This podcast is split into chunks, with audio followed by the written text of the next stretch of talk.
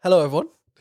Welcome back to the podcast. So, I was meant to do this podcast in February, but I had a lot of sporadic trips in uh, February. I went to London and then I also went to Lisbon, um, which at the start of February I had no idea I was going. But here we are, I guess, for the second monologue of the year. I'm going to try to record 12 of these, so one for every month. So I'm going to have to catch up at some point.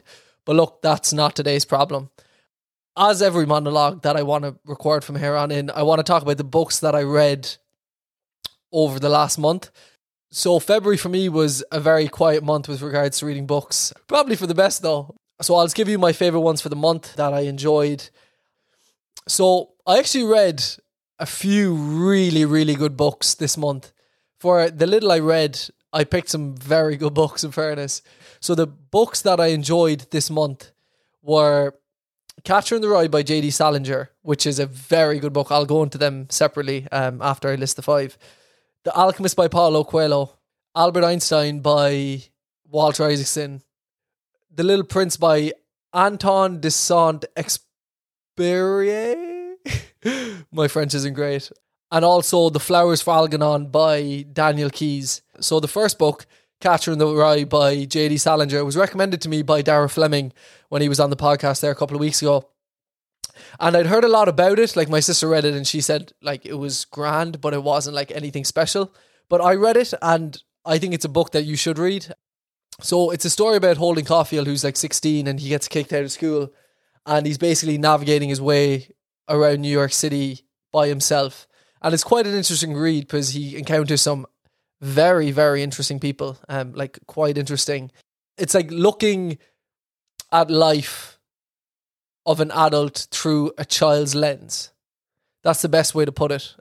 And it's New York in the 1950s, I believe. So it's it's fascinating to be fair and it's definitely it's a classic like i have a list of the best 100 books in the 20th century so it was by bbc um so if you need that list i can send it over to you shoot me a text on instagram whatever so the quote that i fell in love with and i feel like it's something that readers who read fiction can relate to, especially when you pick up a really, really good book that you're basically sucked in by.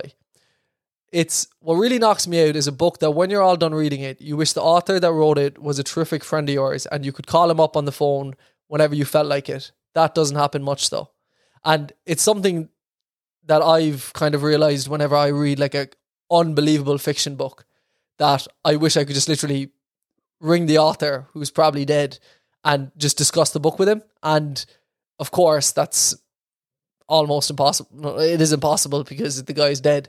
But it's a great way to understand how people fall in love with fiction because it's something that I didn't really understand until I started reading it was that you can literally feel part of the story when you read a really really good fiction book like you are the person you are the main character in the book. Like you feel all their feelings. You go through all their all the situations that they've been put through.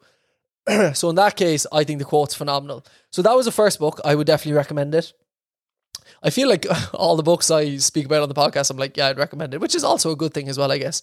But the second book was The Alchemist by Paulo Coelho. Again, I was very skeptical about this book because I felt like it was very much a book like the Secret by what's her name, Rhonda Byrne, and Isa Murphy. She was a guest on the podcast. I haven't released that episode yet. She went raving on about it for about thirty minutes on the podcast. So I was like, "Look, I'll pick it up and I'll give it a fair read." And honestly, it was class. Um, it was a very simple story. It's about this um, shepherd called Santiago, and he basically goes on the adventure of his lifetime to find a treasure. And it's a very how would I say it? I wouldn't say spiritual. I'd say it's a very simple book but the lessons to be learned from it are invaluable. That's how I'd put it. So, I would definitely recommend this book. There's a quote from it that has lived rent free in my head since I read the book. And it's, and when you want something, all the universe conspires in helping you to achieve it. It's like you pick one thing, the one thing you desire most, and the whole world will conspire with you to get it. And it's something that I've applied to my own life and it's kind of working. I'm not going to lie. The one thing about this book that I really, really enjoyed, firstly, it had a really, really good storyline. Like it was like a children's book storyline, but made for adults. Maybe I think that's the best way to describe it. And the uh, the second thing I loved about it was there were so many good one liners. And if you listen to this podcast, you know I love a good quote, and there was tons of them in this. And there's another one that is just on point. It's it's the possibility of having a dream come true that makes life interesting. Ah, beautiful. Très bien. Number three, we have Albert Einstein's autobiography by Walter Isaacson. Walter Isaacson's the GOAT autobiographer. Elon Musk one, the Steve Jobs one, and now this one have just been home runs, all three of them. I actually read this book on Valentine's Day and I wouldn't have wanted to have spent my Valentine's Day any better, if you ask me. Well, probably could have. But, anyways, there's a couple of things that I found interesting about Albert Einstein. One thing was that he was curious, and it's something that I read in, I think it was Jeff Bezos's foreword written by Walter Isaacson, was that Albert Einstein was like, I'm not that smart, which is obviously a lie. But he was like, I'm just passionately curious. Like he essentially didn't lose his childhood his his childhood curiosity. And there was a particular story within the book, and he was talking about how like a girl used to come to like a child used to come to his house and learn maths from him, or he'd teach her maths. And then I think his mother, her mother, came over one day and apologized for her disturbing him. And he was like, "No, no, I learn as much from her as she learns from me." And for Albert Einstein to say that at the age of 50, after he's literally changed the world pretty much with his theories, for him to say that just shows that you should never lose your curiosity no matter how old you are. You should always ask why things work the way they do. So I respect you for that, Einstein. And also, he was a big fan of solitude. And look, guys, I've been saying it, it's the way forward. He was a loner with an intimate bond to humanity, a rebel who was suffused with reverence, and thus it was that an imaginative, impertinent patent clerk became the mind reader of the creator of the cosmos, the locksmith of the mysteries of the atom and the universe. Unbelievable. Absolute scenes. And of course, he was kind of not officially, but he was part of the Manhattan Project that built the atomic bomb that landed on Nagasaki and Hiroshima. But another thing that I found quite interesting, and I spoke about this on the Gary McGowan podcast, was the fact that when Hitler came into reign in the 1930s, he kicked out all the Jews out of Germany or they fled. Hitler kicked out 40 Nobel Prize laureates, Einstein included. And Einstein said that if and when the war starts, Hitler will regret kicking the Jews out of Germany. And was Einstein right? Of course he was he had a lot of thoughts as well on where the future was going as well, and with regards to Third World War, Fourth World War, and there was a quote that was phenomenal. I'd read it before, but obviously reading it from the biography is way cooler. I don't know how the Third World War will be fought, but I can tell you what they will use in the Fourth rocks. He was quite an interesting man, and I would definitely recommend this book, especially if you're into physics or you're into the universe or science, it's definitely worth a read. Um, he was a bit of a player as well. I'm not going to lie, he was a bit of a player. Or he married his cousin, which look, you do you, Einstein. And then we have the fourth, The Little Prince by Antoine de Saint Exupéry. This is one of the highest rated books on Goodreads, and I was so interested why. And it's a beautiful book. It's only like 60, 70 pages, but it's pretty much about a pilot that crashes his plane in a desert and meets like the little prince. And it's a beautiful book. He like visits different planets, different people that we'd see in society. So like a businessman, a king, or like a rich person, a geographer, etc. And the themes are exploration, like your childhood, innocence, curiosity, all these sort of things. Again, a phenomenal quotes in this book as well. And now here is my secret, a very simple secret. It is only with the heart that one can see rightly. What is essential is invisible to the eye. Fantastic. It's actually a children's book, I'm almost sure, but it's written for adults. It's I think it's like a reminder for adults that you were once a child. Or you once thought like this. if that makes sense. So again, beautiful little book. Would definitely recommend it. Short read, but a lot of important points to take out of it. Finally, we have The Flowers for Algernon by Daniel Keyes. What a book. Like, honestly, what a book. It's a story about Charlie Gordon, who is basically mentally retarded. He has an IQ of 65, I think, 60, 65. And basically, he's given an opportunity to become smarter. So they do surgery on him and then he becomes a genius. But the way the book is written is actually really fascinating. It's written in this way of like progress reports. So, like your progress report number one from when he's before the surgery, all that, like there's spelling errors, all this sort of stuff. It's very like realistic. And then it goes through as he gets surgery and then past surgery and then his downfall.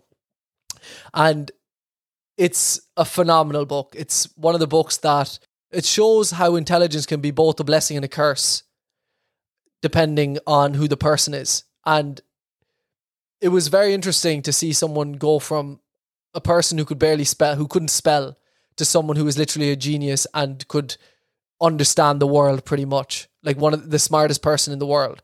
And then to see how he went from the smartest person in the world back to where he initially started. And the one theme that went through the whole book was intelligence. And there was like a nice quote described his position on intelligence. Intelligence is one of the greatest human gifts, but all too often a search for knowledge drives out the search for love. This is something else I've discovered for myself very recently. I present it to you as a hypothesis. Intelligence without the ability to give and receive affection leads to mental and moral breakdown, to neurosis, and possibly even psychosis. And I say that the mind absorbed in and involved in itself as a self centered end to the exclusion of human relationships can only lead to violence and pain. A lot of the authors that I've read, like the Dostoevsky's, even Ernest Hemingway, have both said, and even Charles Bukowski, they've all said that, to quote Dostoevsky, to be too conscious is a disease. And it makes you think that if you understood everything, would you really be happy? I'm not sure, even though like you're never gonna understand everything, but in a hypothetical situation. So this book, it was my favorite out of the five that I've spoken about. Would definitely recommend. So do please give it a read. It's it's definitely worth it. There's a mix of philosophy, psychology, death, books, music, arts. It's unbelievable. Now I understand that one of the important reasons for going to college and getting an education is to learn that things you believed in all your life aren't true and that nothing is what it appears to be. Charlie Gordon, you beautiful man. It's so interesting to see how he moves from someone who's like mentally retarded and the way he interacts with the people around him to then when he's a genius and then how he interacts with them then. Like and how people treat him differently when he's smarter. People feel insecure because he's a lot smarter than than them, and he was not before. They were the main things I wanted to talk about. To be honest, went to London, went to Lisbon, did a lot of running, doing a lot of running, running about 75k a week at the moment, um, just in preparation for the Hyrox, which is in exactly seven weeks, I believe, April 20th. So me and my buddy are flying over to Berlin to compete in the Hyrox. Hopefully, set a serious time so we can qualify for the World Championships. That's kind of the goal. Again, if it happens, happy days. If it doesn't, then we have to get back to work really. Set a half marathon PB, which is it's always a good day when you set a half marathon PB, isn't it? With regards to the overall training at the moment, it's going pretty well. I'm doing about 12 to 13 sessions a week. So it's all in preparation for the 20th of April. Like I feel with this, it's very similar to the 100k preparation. It's like your tunnel vision. And my sister even said it there the last day. She was like, You sometimes go into tunnel vision that you literally will obliterate anyone that comes in your way. And I'm like, Is that me? Maybe it is.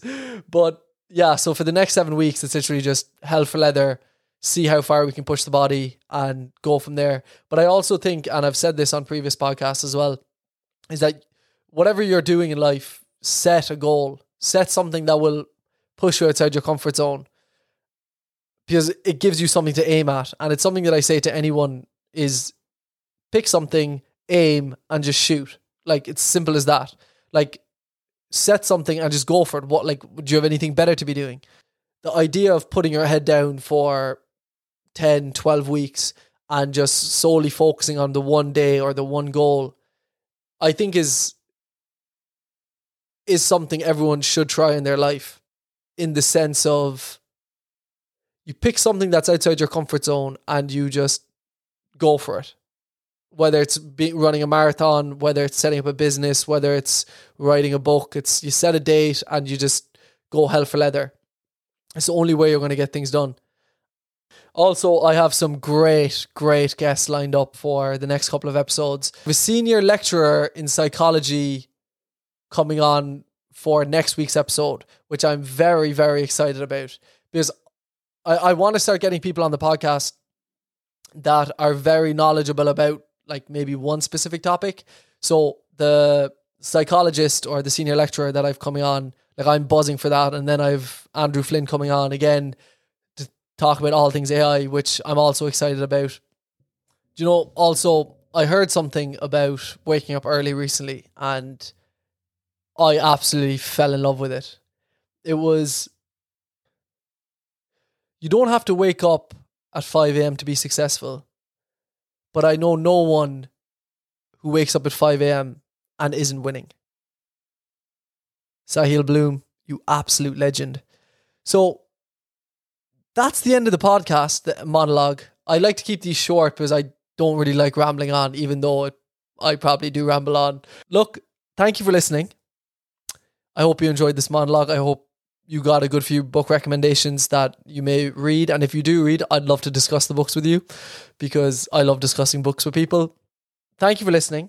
I hope you have a lovely day and I'll be sure to catch you in the next podcast. Thank you very much.